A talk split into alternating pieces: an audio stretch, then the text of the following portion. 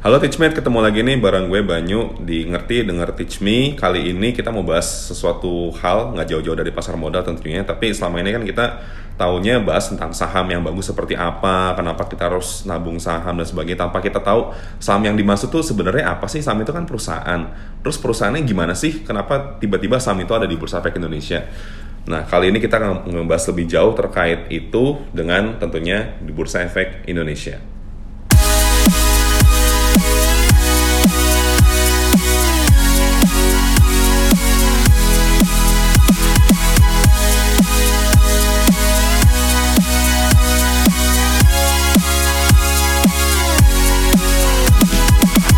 Oke, karena kita ngomong dengan Bursa Efek Indonesia nih, makanya tentunya nggak nggak akan valid kalau misalnya kita nggak ngomong sama yang langsung mencatatkan perusahaan-perusahaan tercatatnya tadi di bursa. Nah kali ini gue uh, ditemenin sama salah satu veteran ya, veteran Bursa Efek nih. Ini pejuang edukasi banget dari dulu sampai sekarang. Namanya Bang Goklas Tamunan. Weh, apa kabar Bang? Baik, baik, baik, Banyu. Mantap. Bukan veteran lah, masih kan? Masih. dari zaman dulu masih gondrong ya. Iya. Ini Bang Go ini jadi eh, apa namanya? Paling lama tuh lo di mana sih? Di pencatatan Paling kan ya? lama di pencatatan. Di Dulu sempat sempat sempat di mana? Eh, awalnya itu di divisi pengawasan transaksi, Oh, divisi keanggotaan, pencatatan. Jadi eh, sudah keliling lah lumayan. udah keliling ya. Iya. Dan paling banyak emang di pencatatan. Pencatatan. Nah ini nih Bang ini kan kayak selama ini Teachmate ini tahunya ya, ayo kita eh, invest di saham dan segala macam. Cuma ya dari sisi dari sisi pelaku pasar dan dari regula- regulator kan mereka kurang tahu nih sebenarnya kenapa sih misalnya bisa suspend, kenapa perusahaan ini bagus, kenapa perusahaan ini Iya. jelek dan segala macam. Nah eh, terkait hal itu juga kan kemarin bursa juga baru aja ngadain public expose live ya, Pubex live, ya. Pubex live ya. Nah itu itu itu apa sih bang? Public expose itu apa sih sebenarnya?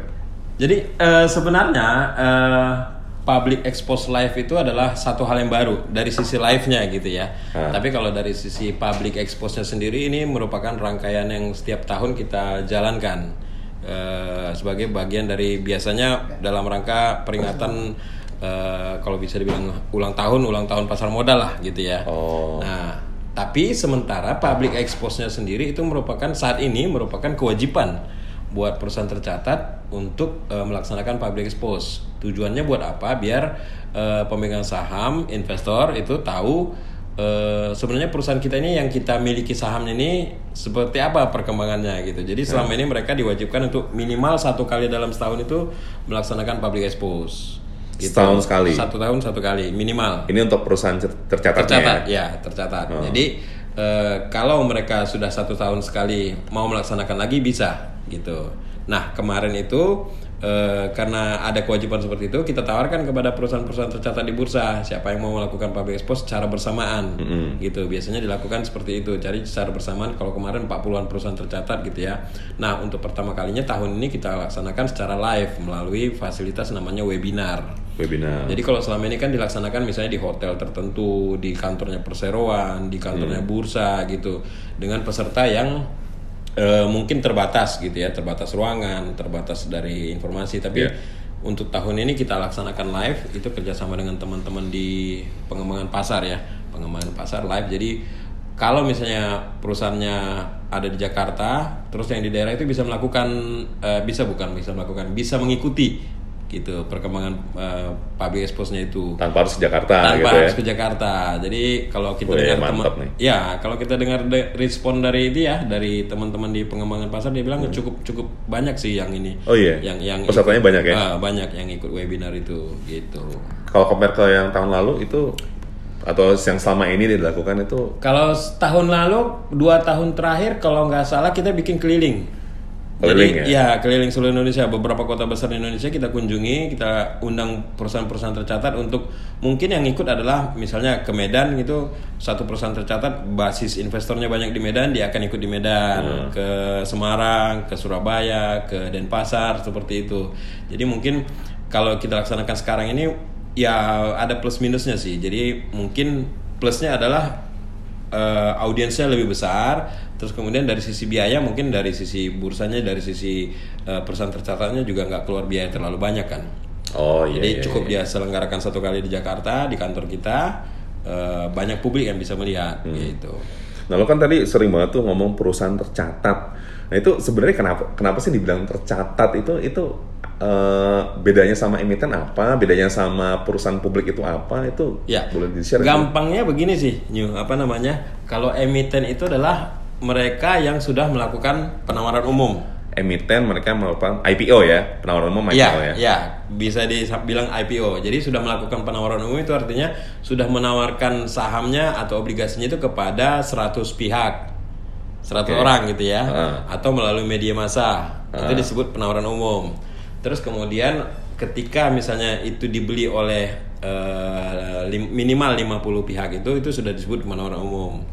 Gitu. 50 pihak penawaran umum Nah, ya. nah, kalau misalnya eh, saham yang ditawarkan itu dimiliki oleh 300 pihak sesuai undang-undang eh, apa namanya undang-undang yang ada itu bilang perusahaan itu sudah berhak disebut sebagai eh, perusahaan publik 300 pihak publik. publik ya atau Oke. perusahaan terbuka Oke, Ya. perusahaan publik atau perusahaan terbuka itu sama ya? Ya, Oke. jadi 300 pihak bata- batasnya. Oke. Terus kemudian yang ada selama ini kan kecenderungannya ketika satu perusahaan itu kita bicara saham aja lah yang yang dekat dengan kita gitu ya. Ya.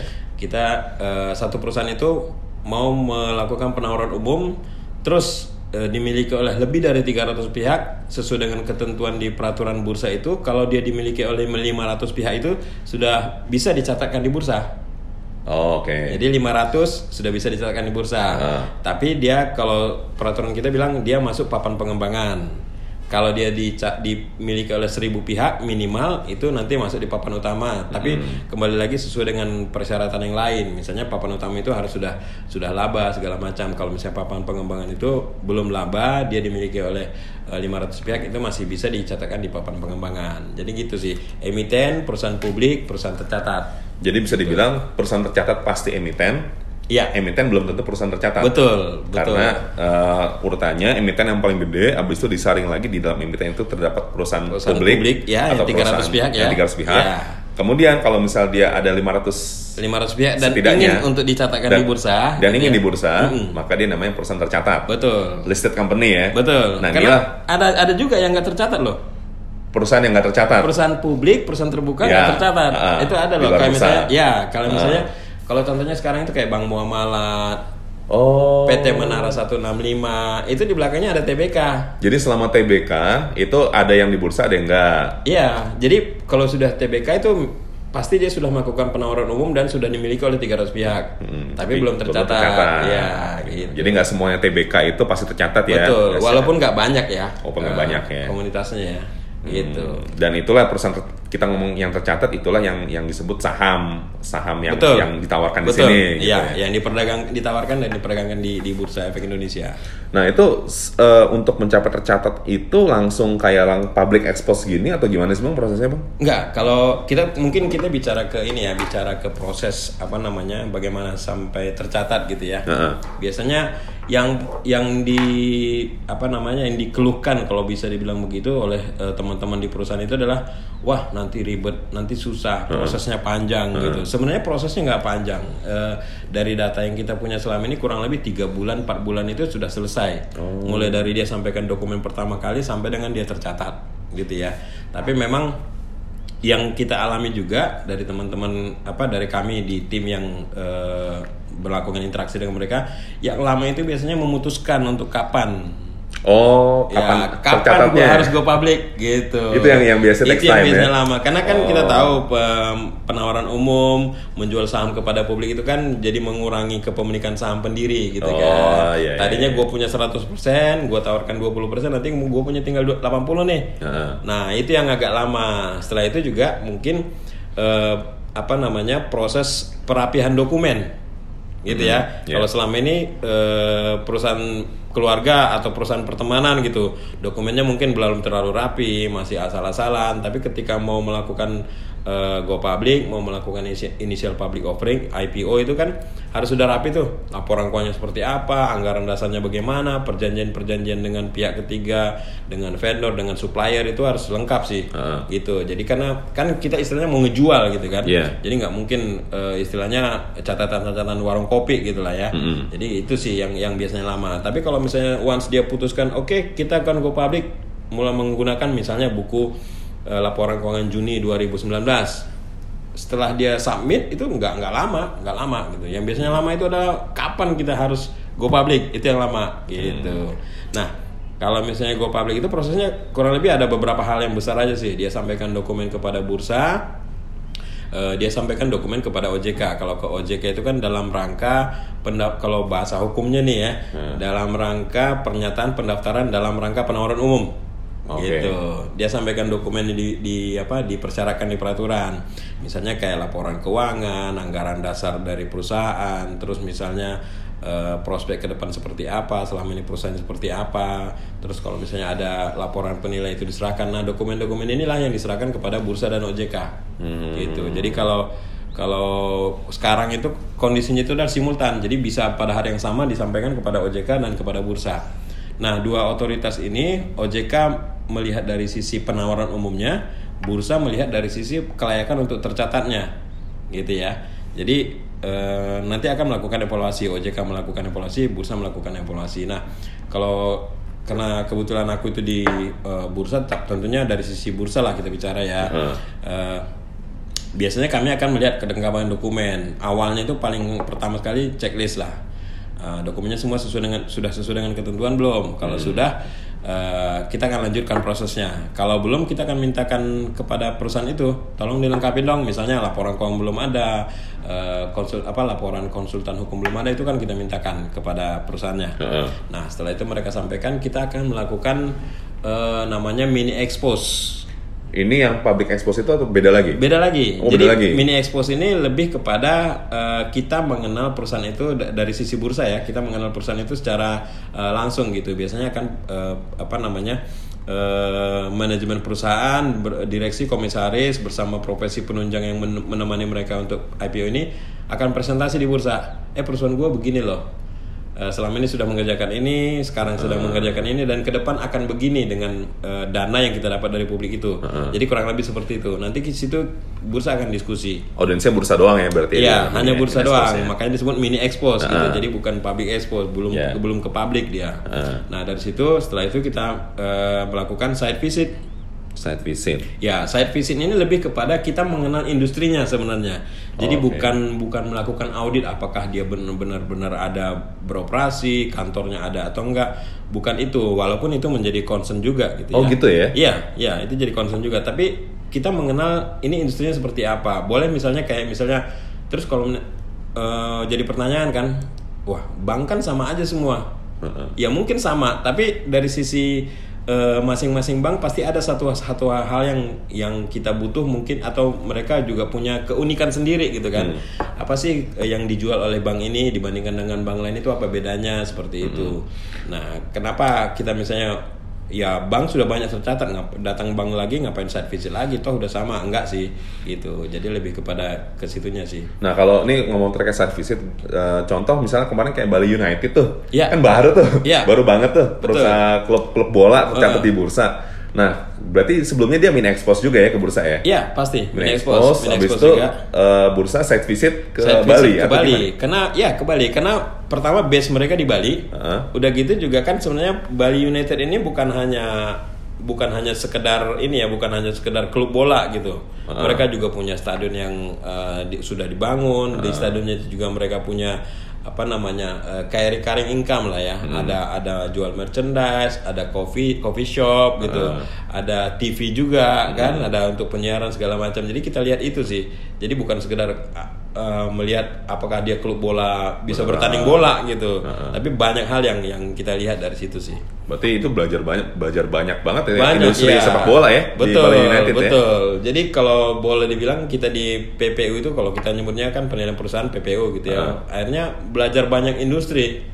Karena Gitu ya kan. banyak tercatat Banyak, juga. Iya, datang sepak bola, datang bank, datang sawit misalnya, datang tambang, kontraktor tambang macam-macam. Jadi ya memang kita lebih lebih kepada mengenal gitu ya. Jadi kalau misalnya dia tercatat nanti kita tahu mengawasinya seperti apa. Kurang lebih seperti itu sih. Hmm, Oke, berarti setelah site visit, eh, Setelah ya, setelah site visit mungkin lanjutin ya. Setelah setelah site visit kita akan eh, rangkum semua tuh. Hasil mini expose, hasil dokumen, laporan keuangan segala macam, hasil site visit. Biasanya kita akan eh, apa namanya kirim permintaan penjelasan kepada si perusahaan ini.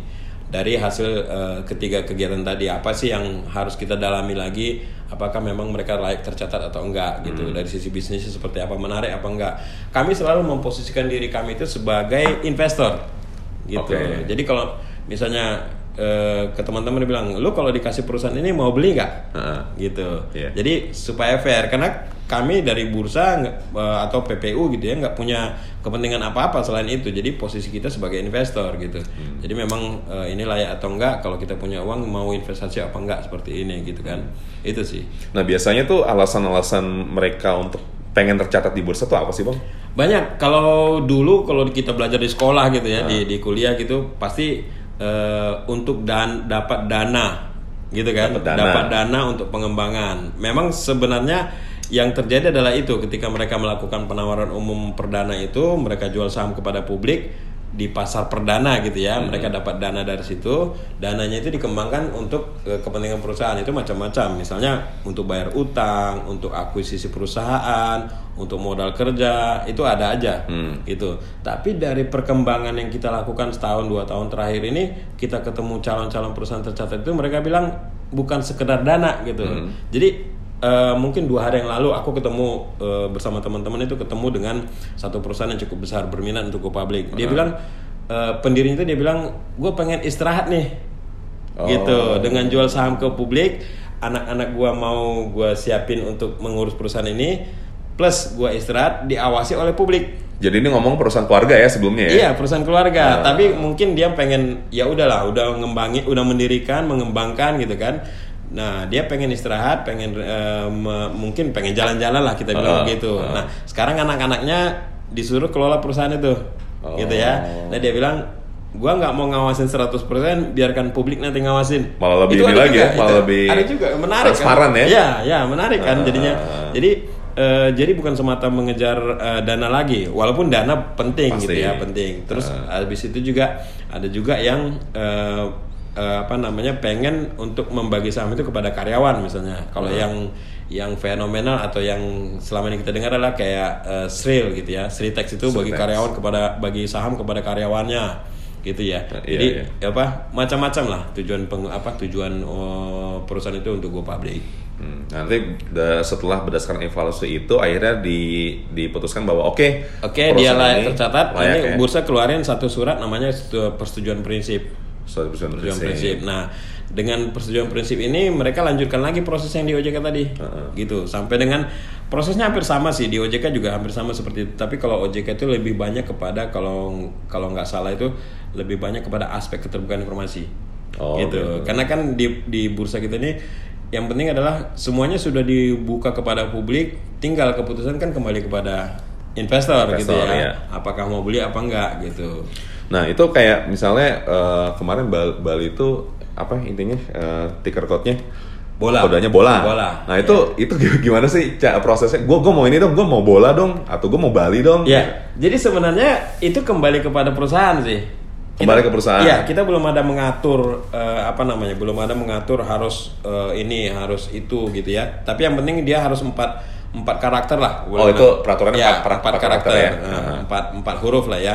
B O L A. Nah, masalah dia mau milih apa itu terserah. Biasanya didekat-dekatkan dengan produknya dia. Oh. Kita tahu kan kalau eh, kalau kita eh, bercandanya bilang itu nomor cantik lah. Nomor cantik. Ya bola pas gitu kan bola Ah. dengan perusahaan Bali United itu bola terus misalnya kayak Hoki loh, hoki apa? hoki hoki itu beras ya Beras ya? beras nah satu kan yang yang yang ekspres itu taksi Taksi ya. taksi kan Ah, jadi benar-benar ya. bis bisnisnya taksi gitu Ah. terus sar- sari roti roti gitu kan kalau yang lain misalnya kayak eh, kalau dulu eh, zamannya eh, berapa tahun yang lalu lah gitu kalau ini gara-gara disebut veteran tadi nih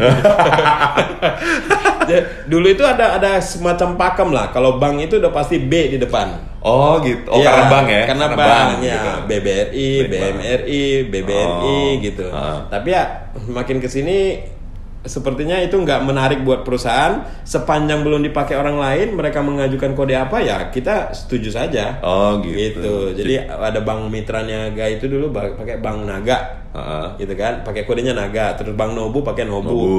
Gitu jadi nggak nggak mesti b lagi di depan Jadi misalnya nanti eh, kan gue ini nih bang, Viking nih bang, Persib bang. Hmm, hmm. Kan dulu, kayaknya dulu udah lama banget tuh Persib pengen, kalau kalau boleh cerita sih sebenarnya persib duluan yang Persib duluan tuh, gue Iya, inget banget tuh, terdengar. berapa tahun lalu tuh, gue udah Betul. seneng banget nih. Akhirnya malah ba Bali. United duluan nih. Nah, misalnya nanti Persib pengen pengen tercatat juga nih, amin gitu kan. hmm. Terus gue gue mau bola juga dong, berarti nggak bisa ya? nggak bisa lagi karena udah dikeburu pakai orang kan Oh, udah gitu. dipakai Bali United Jadi kayak username gitu ya, kayak Iya, di sosmed iya, terus username betul. ya.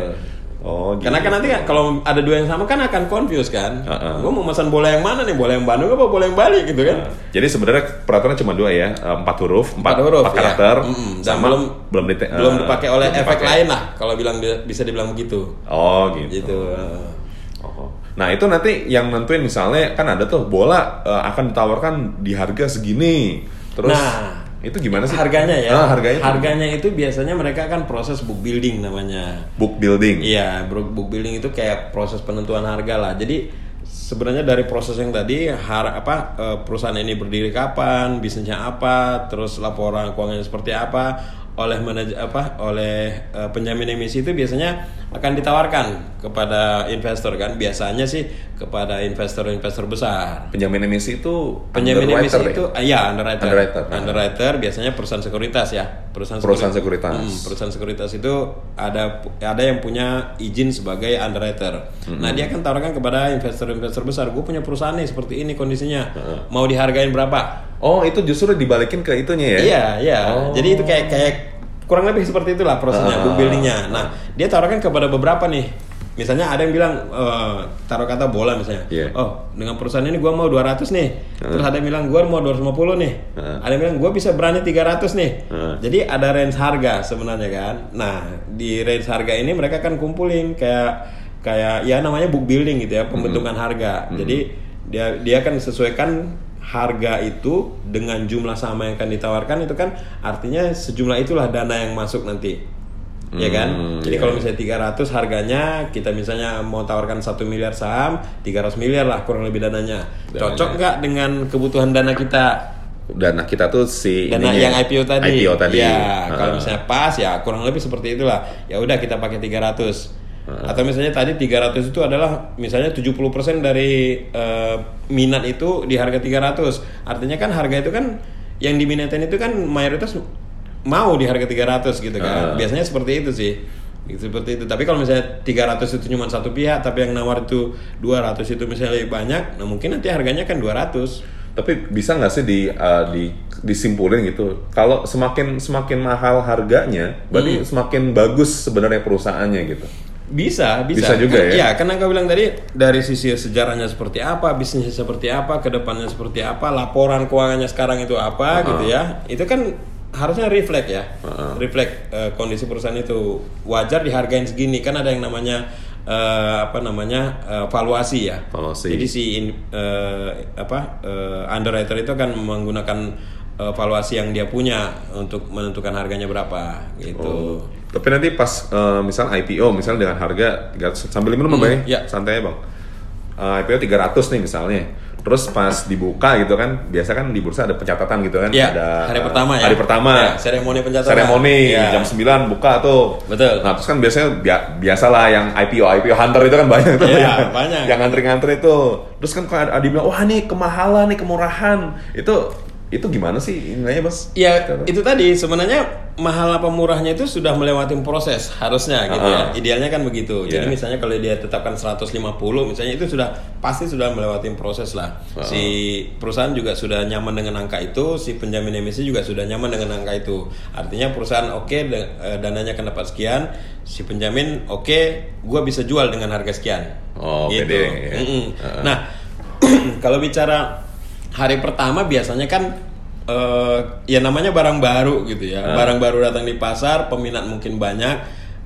Apa namanya? Permintaan itu banyak. Permintaan naik sesuai dengan hukum ekonomi, permintaan naik pasti harga naik gitu kan. Nah, sementara di kita itu kadang-kadang eh hari, hari pertama hari kedua itu nggak mau lepas tuh nggak mau lepas oh, Iya. nggak mau nggak mau jual gitu Iya nggak mau maksudnya. jual. Jadi eh, harganya masih masih naik aja di hari pertama hari kedua dan Ah. apalagi di hari pertama itu kan eh, memungkinkan untuk harga itu naik di batas dua kali eh, auto rejection gitu ya. Iya, Kalau iya. sampai harga misalnya harga dua, sampai harga 200 itu 35% itu dikali dua gitu. 70% berarti ya? mm, jadi di hari pertama itu mungkin akan naik 70% bisa gitu. maksimal Ya, jadi kalau harga sih harusnya sudah melewati fase apa nama analisa lah kalau boleh bilang begitu book building tadi Hmm. gitu. Tapi eh, nggak lepas juga kan banyak juga tuh bang yang akhirnya perusahaan tercatat atau dalam hal ini saham-saham itu kena misalnya suspend lah, terus kena apa namanya macam-macam dari dari bursa ada yang kena delisted juga itu gimana sih nilainya bang? Kalau suspend itu ada beberapa hal sih penyebabnya Nyu. ya misalnya gini kalau misalnya terjadi fluktuasi harga itu bisa dilakukan suspensi dulu. Tujuannya suspend ini, jadi gini, suspend itu ada dua jenis sebenarnya. Ada satu karena sanksi, ada satu karena untuk menjaga pasar. Kurang lebih seperti itu ya. Oke. Kalau misalnya sanksi yang gampang dulu ya, sanksi itu misalnya terlambat menyampaikan laporan keuangan 90 hari itu kita sanksi. Oh, itu bisa suspend juga ya, Bisa, telat bisa juga ya? suspend. Nah, nah terus kemudian yang yang bukan sanksi itu misalnya kayak tadi ada fluktuasi harga eh, teman-teman di bursa itu melihatnya ini nggak wajar, kita hentikan dulu nih Hmm. perdagangan sahamnya supaya tujuannya sih sebenarnya supaya investor itu berpikir lagi sih. Oh, gitu. Eh Merenung gitu ya. Iya, berhenti dulu. Eh lu sebenarnya wajar nggak sih lu beli harga segitu? Harga segini, gitu. jadi sebenarnya itu sih. Terus kemudian ada kalau misalnya lagi ada berita mengenai perusahaan itu misalnya di, dia digugat pilot seperti itu kita suspend dulu Ah. itu eh, teman-teman yang suspend itu dari dari listing gitu. Kenapa? Supaya kembali lagi supaya berpikir lagi nih. Eh ada gugat pilot nanti eh, daripada pergerakan harga sahamnya liar kita berhentiin dulu nih. Sampai dengan misalnya si perusahaan itu menyampaikan oh gue dipilotin itu cuman sekian persen gitu. Hmm. efeknya. Jadi nggak ber nggak berakibat. Karena kalau orang mendengar kata pilot ini kan mikirnya waduh bangkrut nih perusahaan. Bubar nih, bubar nih gitu. perusahaan gitu Ah, kan. ah. nah makanya begitu kita ada misalnya dapat berita PTA itu digugat pilot dia akan eh, kita suspend dulu sahamnya.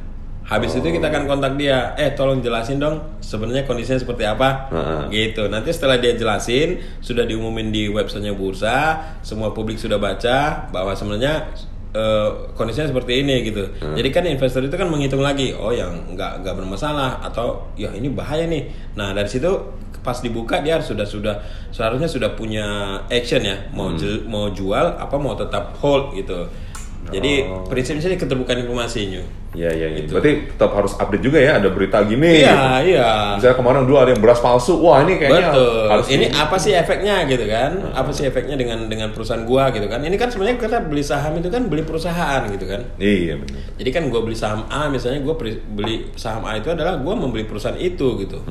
Gitu sih. Jadi apa pun yang terjadi terhadap perusahaan itu harusnya eh, teman-teman investor itu sudah aware dengan berita, dengan kondisi ekonomi gitu. Jadi bukan sekedar melihat sahamnya ini lagi naik atau lagi turun gitu ya. Di balik itu banyak yang sebenarnya informasi yang harus diperhatikan. Nah, ini menarik nih karena tadi kan lo sempat sempat bilang gue nih sebenarnya ketika kayak mini expose gitu gue mau post sendiri bukan sebagai bursa tapi sebagai investor ya nggak? Sebagai investor gue mau invest eh, sekian eh, duit gue di di sana make sure bahwa inve- investasi gue itu dalam tanda kutip worth it apa enggak gitu. Nah boleh share nggak sih bang? Kayak misalnya lo ini kan ada banyak saham nih kita udah 600an lebih nih saham di Iya. bursa. Ini untuk tahu nih saham yang layak untuk diinvest atau nggak layak untuk diinvest dari mana sih Ya sebenarnya agak agak ini ya apa namanya mungkin debatable juga gitu Debatable ya. debatable juga. Tapi misalnya yang kita lihat adalah apakah bisnisnya sudah jalan, mungkin kayak eh, apakah industrinya itu lagi menarik atau enggak, kayak gitu kayak gitu kan bisa kita lihat kan, gitu. Terus kemudian laporan keuangannya apakah eh, proyeksinya bagus apa enggak gitu. Terus tujuan penggunaan dananya seperti apa, seperti itu sih melihatnya. Jadi eh, banyak sih yang yang kita lihat ininya aspeknya gitu. Kalau dari laporan keuangan gitu misalnya, kalau secara general tuh biasanya dilihat apa aja sih indikatornya? laporan keuangan mungkin kayak ada peningkatan kayak gitu kayak gitu kan terlihat kan Oh. misalnya ya kalau misalnya tiga tahun terakhir itu malah nurun terus kan mungkin gimana ngelihatnya gitu ya Oh, jadi Iya kalau kan? misalnya eh, pendapatan nih tiga tahun turun-turun terus nih. Wah, Iya, ini tandanya iya. ini masih layak jual nggak gitu. mungkin eh, masih layak mungkin, beli mungkin nggak? nggak akan tertarik juga gitu tapi kalau misalnya dia bilang proyeksi kami dengan misalnya dengan penggunaan dana EP ini kita kan bisnis kita akan menjadi lebih berkembang lagi seperti itu seperti itu sih bisa bisa ini ya bisa eh, meyakinkan gitu cuman kalau misalnya dari sisi penggunaan dananya juga istilahnya masih belum eh, clear gitu. Nah. terus misalnya laporan keuangannya juga nggak nggak terlalu bagus gimana gitu. Karena sebenarnya kan go public itu dari sisi kita kan melihatnya semuanya berhak sebenarnya go public gitu. Eh, tapi mungkin waktunya yang mungkin belum. Artinya dia masih perlu pembenahan lagi di dia gitu kan. Eh, dari sisi bisnisnya mungkin belum terlalu eh, apa di industri belum terlalu terlihatan. Seperti seperti itu sih banyak lah yang yang ini yang yang diperhatikan Karena emang untuk untuk dapat modal usaha kita sebagai yang ngasih modal harus tahu dulu juga Betul, ya. Ini betul. usaha apa Mau- sih gitu? mau diapain kan Mau gitu diapain kan, sih duit ya. gua gitu kan? Kalau kita kan istilahnya eh, ini duit ini duit tabungan gua atau ini duit eh, warisan dari orang tua gua. Gua mau masukin ke perusahaan itu eh, cukup worth it nggak sih? Gitu kan. Kita ngelihatnya kan seperti itu. Oh, nah terus ngomongin tadi bang, eh, apa namanya suspensi dan segala macam, bisa disimpulkan nggak sih bahwa harusnya perusahaan atau saham-saham yang bagus itu yang nggak kena suspensi gitu-gitu karena dari sisi GCG dari sisi performance Dari kalau dari sisi sanksi mungkin iya gitu Sanksi ya. ya? Iya, dari sisi sanksi artinya kan kalau satu perusahaan misalnya terlambat menyampaikan laporan keuangan, itu kan sebenarnya sudah warning buat buat ini ya, buat buat pemegang saham. Ini perusahaan diurus dengan benar nggak Iya, sih iya, gitu kan? dari situnya. Nyampaikan laporan keuangannya terlambat gitu. Ini perusahaan kalau misalnya aku sebagai pemegang saham nih, wah perusahaan gue ini nggak diurus dengan benar nih. Heeh. Kan harusnya gitu jadi warning gitu. Tapi kalau misalnya eh, dia digugat pilot segala macam mungkin itu belum lah belum bisa jadi warning gitu walaupun tetap ada ada apa namanya ada bobotnya juga gitu ya. Jangan kalau misalnya digugat pilot itu kan wah jangan-jangan benar-benar pilot gitu. Tapi kalau nggak benar pilot kan ya aman-aman aja gitu kan. Terus misalnya kayak fluktuasi harga Eh, ke- sebenarnya bursa kan sudah menggunakan eh, beberapa mekanisme lah. Ada UMA terus ada suspend eh, apa perdagangan seperti itu. Kalau UMA kan namanya juga unusual market activity. UMA ya, Iya, Usual Market UMA, Activity. iya. nah itu kan sebenarnya sudah sudah warning kan? Iya. ada yang tidak biasa nih gitu. Tapi kalau boleh cerita sih selama ini dengan teman-teman itu UMA itu dianggap eh, sinyal untuk masuk gitu. Kan lucu. Malah jadi kebalik ya. iya kan, kan lucu kan ya? Nah itu itu bisa jadi sinyal sih sebenarnya. Biasanya dari GCG-nya laporan keuangan tadi gitu kan? Iya. udah diurus dengan benar nggak sih gitu? Gitu sih Jadi sebenarnya dari sisi bursa juga udah ngasih beberapa indikator yang bisa jadi nilai eh bisa jadi dasar investor untuk untuk eh, invest di saham ini Iya, apa enggak ya sebenarnya ya, betul ya. secara Terus, langsung ya. Sekarang kan ada lagi yang namanya notasi khusus tuh. Ah itu itu apa tuh bang? Nah, notasi, khusus itu Bang? sebenarnya itu se- sesuatu yang apa eh, kayak produk tambahan lagi lah gitu ya. Hmm. Sebenarnya kan se- seperti yang tadi aku bilang eh, keterbukaan informasi itu sudah ada di web semua gitu kan. Ah. Kalau dia terlambat laporan keuangan sudah ada di web gitu. Tapi untuk membantu lagi teman-teman investor itu kita kasih tambahan notasi khusus. Misalnya kalau terlambat laporan keuangan, misalnya PT ABCD gitu ya, Hmm. kita kasih di belakangnya kode L, late Oh Nah, gitu. Jadi teman-teman lebih bisa lebih aware lagi sih. A B untuk- C D L gitu. Iya, itu artinya late atau kalau misalnya eh, digugat pilot itu eh, B kodenya bankrupt dari Bankrupt, bankrupt. ya. Nah, kalau ada perusahaan yang sedang digugat pilot atau PKPU misalnya kita kasih B di belakang ABCE, ABCD, B gitu. Itu kalau dari misalnya online trading eh, sekuritas gitu langsung otomatis muncul. Harusnya sih ada. Harusnya ada ya. Harusnya ada walaupun belum semua sekuritas Oh. menerapkan itu karena mungkin mereka butuh eh, apa namanya? Eh, perbaikan di mesin perdagangannya, di mesin Oh. eh, online-nya gitu kan. Iya, iya, iya. Jadi eh, kalau dari sisi bursa sih bursa setiap hari mengupdate Kalau di website data ya. itu. ha, Website Cuman kan datanya. dari situ kan mereka harus download juga kan. Istilahnya kan ambil dulu datanya baru masukkan ke sistemnya mereka, ke online-nya mereka kan. Ke aplikasi lah gitu. Oke. Itu berarti eh, tiap hari tuh ya di maintain misalnya Iya, ada wah tiap hari, pergerakan ini tiap hari pergerakan. di maintain. Jadi nge- apa respon sih bagus ya Ah. teman-teman investor itu kebetulan eh, kalau melihat di sosmednya bursa itu banyak yang merasa terbantu gitu Dari- dari notasi khusus iya, itu. notasi khusus itu Ah. jadi harusnya sih jadi jadi apa namanya Jadi kayak pakai tanda petik warning gitu ya. Iya, Ada iya. yang terlambat nih laporan keuangannya gitu. Ya itu tadi kembali kalau terlambat laporan keuangan kan sanksi.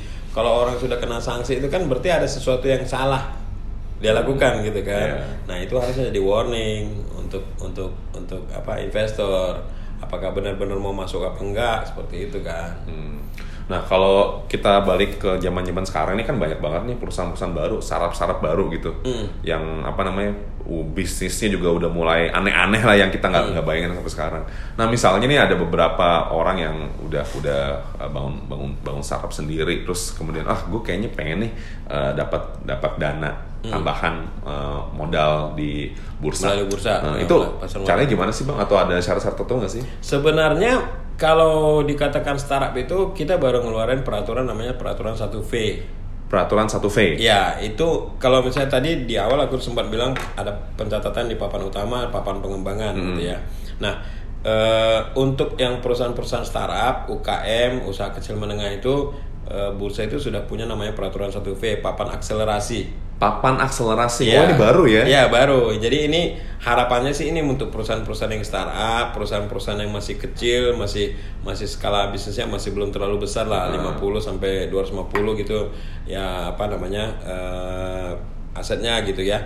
Nah tujuannya ke situ sih. Walaupun sebenarnya eh, mungkin startup itu ada yang sudah berbentuk eh, PT, sudah jalan gitu ya. Jadi eh, sudah memenuhi syarat misalnya di papan pengembangan bisa di papan pengembangan. Tapi kalau misalnya startup masih belum memenuhi kriteria sesuai peraturan itu memenuhi di papan pengembangan dia masuk bisa masuk di eh, papan akselerasi. Gitu. Bah, biasanya kriterianya kayak kayak gimana sih bang? Kayak misalnya untuk UMKM nih, gue mau dong eh, tercatat di papan akselerasi bursa gitu. eh kalau pembedaannya sih lebih banyak ini ya lebih banyak dari sisi eh, yang pertama kalau startup itu dia mungkin belum menggunakan eh, PSAK PSAK itu atau pedoman akuntansi standar- ya, Iya, standar akuntansinya. Standar akuntansi, Jadi ya. masih pakai etap namanya. etap. Ya. Oh. eh, terus kemudian dia nggak mesti eh, aku lupa persisnya. Eh, ada syarat-syarat tertentu yang di peraturan 1A itu ada di sta- di peraturan 1V itu nggak ada. Modalnya sekian gitu minimal ada Iya, juga. kalau di peraturan eh, apa namanya? peraturan startup itu lebih kepada kayak kasih kemudahan sih. lebih fleksibel lah Iya, intinya. kasih ya. kemudahan. Jadi kalau misalnya selama ini khawatir, wah gua kan belum besar, gua kan masih perusahaan-perusahaan kecil gitu ya, belum belum layak lah tercatat di bursa. Jadi eh, akomodasinya itu di eh, satu V itu gitu. Iya itu kayak banyak banyak banyak juga persepsi yang wah gue kayaknya belum cukup besar nih untuk Iya, public ya. iya. Padahal justru sebaliknya ya. Iya, eh, eh, ya sebenarnya besar juga mungkin hanya persepsi gitu ya. Persepsi dia. Iya persepsi karena eh, minimal kalau di peraturan sekarang kan eh eh, bukan peraturan sekarang peraturan pencatatan 1A sebelum yang sekarang itu eh, minimal net tangible asset itu 5 miliar net tangible asset itu gampangnya kurang lebih total aset dikurangi total kewajiban itu ada 5 miliar gitu gitu ya. Tapi wa- eh, kan kalau boleh dibilang nggak terlalu besar juga gitu ya. Itu di papan pengembangan. Iya. kalau papan utama sih 100 miliar gitu. Ya kembali lagi seperti yang aku bilang di awal sebenarnya kembali kepada pemilik sih. Pemilik founder apakah dia siap atau enggak sih. Hmm. gitu. Nah kalau memang dia siap dan mau tercatat harusnya sih persiapan itu bisa dilakukan sejak sejak dini gitu ya karena biasanya di situ yang lama Iya, iya, iya. Nah itu balik lagi kalau terkait eh, buat investor di bank kan selama ini udah dibantu sama beberapa indikator plus yang transaksi khusus itu. Terus tadi kan harusnya perusahaan-perusahaan itu kan melaksanakan public expose juga ya, at least setahun ya. Iya, satu, satu kali dalam setahun. Itu biasanya semua- dia- dilaksanakan itu barengan sama RUPS biasanya untuk menghemat. Oh gitu. Iya, biasanya. Oh, bareng- Tapi ada juga loh yang yang perusahaan-perusahaan tercatat itu melaksanakan lebih dari satu kali. Jadi investornya diajak di public expose, terus dia adakan analis meeting juga. Oh khusus untuk perusahaan itu ya? Mm-mm. Jadi misalnya ada satu perusahaan yang analis meeting itu misalnya dua kali dalam setahun, dia ngundang analis. Mm-mm. Analis-analis dari perusahaan-perusahaan eh, sekuritas yang besar-besar atau dari fund manager itu dia undang. Audiensnya itu eh, Analis. eh, analis saja. Analis. ah. jadi kalau misalnya public expose itu kebanyakan selama ini nggak tahu di kita juga ngelihat kadang-kadang di kantor ini kan eh, kebanyakan investor retail gitu ya. Ah. investor retail. Kalau di analis meeting itu benar-benar analis jadi mereka benar-benar melakukan apa namanya menganalisa itu perusahaan berdasarkan data yang disampaikan di eh, analis meeting itu. Perusahaan gue eh, lagi begini nih. Oh. kondisi keuangannya begini. Nanti dia akan ngeluarin eh, apa namanya hasil analisa biasanya dia bagikan kepada investor dia yang ada di perusahaannya dia Khusus buat investornya ya. Mm-mm, biasanya begitu. Atau misalnya ditadi ditayangin di media gitu. Kita tahu beberapa koran itu kan ada kayak hasil analisa analisa gitu kan. Ah, ah. Nah, gitu sih. Berarti kalau yang public expose itu audiensnya benar-benar publik ya? Iya. Semua terbuka ya? Mm-mm. Kebetulan Ya walaupun benar walaupun kadang-kadang nggak benar-benar publik ya analis juga bisa datang di situ. Tapi aku kasih contoh tadi eh, ada yang kan bursa menetapkannya cuma minimal satu kali dalam satu tahun. Mm. Ada yang melaksanakan lebih gitu. Jadi Termasuk memang ya? mungkin karena dia concern dengan perusahaannya, perusahaan gue ini harus misalnya di cover oleh banyak pihak gitu kan, Ah. harus dikenal oleh banyak orang. Dia ngundang ngundang analis. Terus kadang-kadang ngundang misalnya wartawan-wartawan untuk site visit kayak gitu kayak gitu kan supaya apa namanya pemberitaan lah ya. Uh, coverage perusahaan itu di di media itu cukup cukup bagus. Karena kan uh, makin banyak orang yang kenal makin banyak orang tertarik mungkin makin banyak orang yang akan beli sahamnya juga gitu kan. Gitu sih. Jadi misalnya nih, gue gue sama sekali belum punya rekening saham, tapi gue tertarik sama let's say BCA deh gitu. Gue pengen tahu BCA ini ke depannya gimana sih dia mau jualan apa aja sih. Terus tiba-tiba eh, BCA ngeluarin pengumuman public, gue mau ngadain public expose di tanggal sekian. Berarti gue boleh ikut nih sebagai publik nih. boleh Boleh, aja ya. boleh Karena itu justru eh, sarana sarana yang Mengenal. mengenal, Iya. tak kenal maka tak sayang gitu. betul ya. tapi ya itu tadi kembali lagi Nyu, yang aku bilang biasanya setelah RUPS Biasanya setelah Iya, rules. jadi kebanyakan memang yang memang sudah menjadi pemegang saham. Tapi kembali di awal tadi. Oh, oke. Jadi kan Iya, biasanya iya. rupsnya jam misalnya jam 10 sampai jam 12 makan siang, nanti jam 1 Jadi expose. audiensnya kurang lebih ya pemegang sahamnya. juga. Nah, kalau yang public expose live tadi yang diselenggarakan bursa itu biasanya kan terbuka nih. Ah. Mereka udah bukan bagian dari RUPS, biasanya Iya. itu banyak. Banyak yang Heeh. selain investor juga ya. Betul. Oh. Selain itu juga kan sebenarnya eh, apa namanya informasi mengenai perusahaan ini kan sebenarnya bisa didapatkan di web bursa kan. Di web bursa ya. Nah, sesuai ketentuan kan mereka harus menyampaikan keterbukaan informasi kepada bursa dengan menggunakan sarana pelaporan elektronik yang punya bursa punya, IDXnet namanya. ADXnet. Ya, jadi begitu dilaporkan itu langsung tayang di website bursa. Misalnya laporan keuangan 4 kali dalam setahun, triwulan 1, tengah tahunan, triwulan 3, akhir tahun. Plus nanti ada laporan tahunan juga kan. Nah, di laporan tahunan itu biasanya udah komprehensif tuh informasinya, baik Oh. apa namanya eh, harga sahamnya selama satu tahun terakhir seperti apa perusahaan itu bekerja apa aja ke depannya akan seperti apa plus laporan keuangan ada juga Berarti sebenarnya transparan banget ya buat investor iya ya. iya. Tinggal mau- makanya laporan tahunan itu tebel-tebel banget karena tebel emang semua banget. dijelasin karena ya. semua dijelasin sampai misalnya direksi ini pernah ngikutin pelatihan apa saja Oh, itu iya? ada Oh, iya? ada ada di situ Oh. jadi memang eh, harapannya kan semuanya se- setransparan itu gitu kan Ah. karena gini kadang-kadang aku baca-baca di eh, medsosnya kita gitu ya Ah. di webnya eh, lebih kepada eh, PR-nya seperti apa, PBB-nya seperti apa, Ah. ini angka-angka gitu. Padahal kan di Iya. balik itu sebenarnya banyak yang yang harus jadi perhatian lagi kan. Iya. Ini manajemennya siapa Ah, sih ah. gitu kan. Terus eh, diurusin bener apa enggak gitu kan. Nah, itu yang kadang-kadang teman-teman investor itu kadang-kadang lupa sih. Ketika nggak benar maka itu nanti akan berdampak sama PR, Iya. PBV dan segala macam Iya, juga pasti iya, kan. Iya.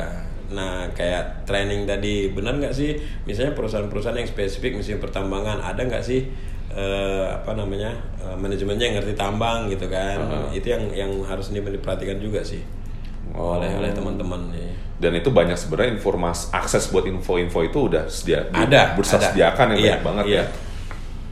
Kalau misalnya kayak kayak kita di Tismi kan data sebelum-sebelumnya juga ada kan? Iya, Nah, sama itu sih. juga eh, apa namanya?